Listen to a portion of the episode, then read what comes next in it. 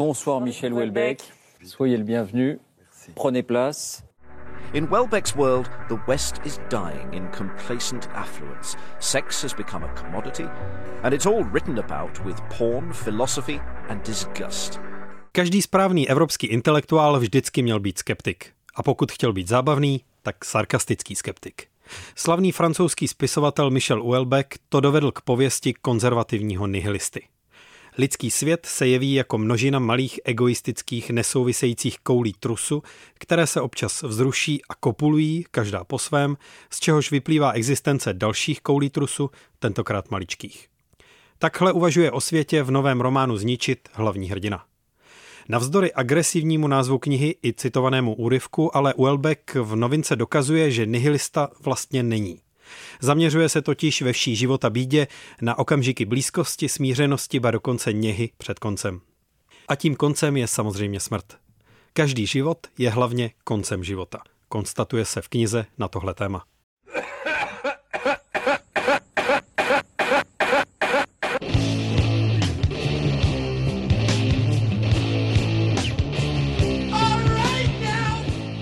Zničit má 544 stran a je to to nejtlustší, co Michel Uelbeck zatím napsal.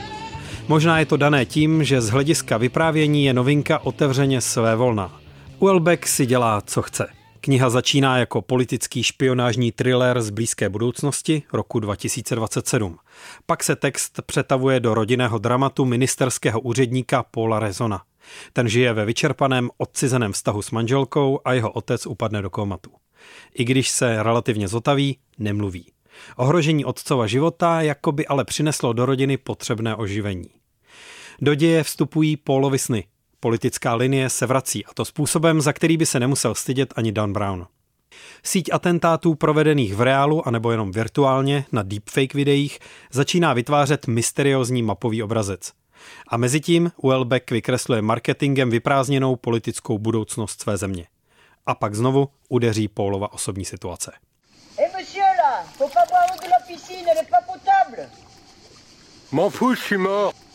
Welbeck si dává záležet na detailech. Buď těch lékařských, které si nastudoval, nebo těch všednodenních. V jakém supermarketu kupuje polotovarové jídlo, na jaké pornostránky jeho hrdina zajde, jaké víno pije, ve které ulici sídlí lékař a jaké islamistické útoky a ve kterém roce se v této čtvrti staly anebo jak vypadají silničky v Božolé, kam Paul dojíždí za svým otcem. Tohle je jeho skeptický realismus. Francii souhrně označuje za zemi v konečné fázi úpadku, což vztahuje na celý západní svět. Ve stejném stavu mechanického směřování ke konci se nejdřív nachází i Paul.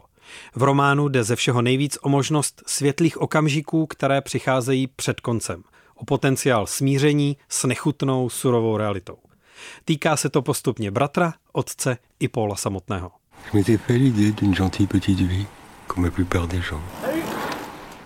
Specialitou francouzské literární celebrity jsou sarkastické bonmoty. Ve zničit například přemýšlení a život jednoduše nejsou kompatibilní. A nebo není dobré, aby člověk byl sám, řekl Bůh, ale člověk je sám a Bůh s tím moc nenadělá, aspoň tedy nepůsobí, že by ho to nějak trápilo. Většina bonmotů dokládá jeho politickou orientaci, namířenou proti iluzi pokroku, levicovému liberalismu a podobně. Uelbeck je konzervativec, který nad společností rád láme hůl, aby tak lechtal a štval své čtenáře. Za svoje protimuslimské výroky související s vydáním románu Platforma ostatně stál v roce 2001 před soudem, ale všechno změnili útoky 11. září. Soud ho osvobodil, ale řekl, že principiálně těží z beztrestnosti literatury. Provokuju, nemůžu si pomoct, přiznává spisovatel. A jeho provokace ho kromě jiného přivedly do pozice někoho, kdo opakovaně předpovídá různé společenské trendy.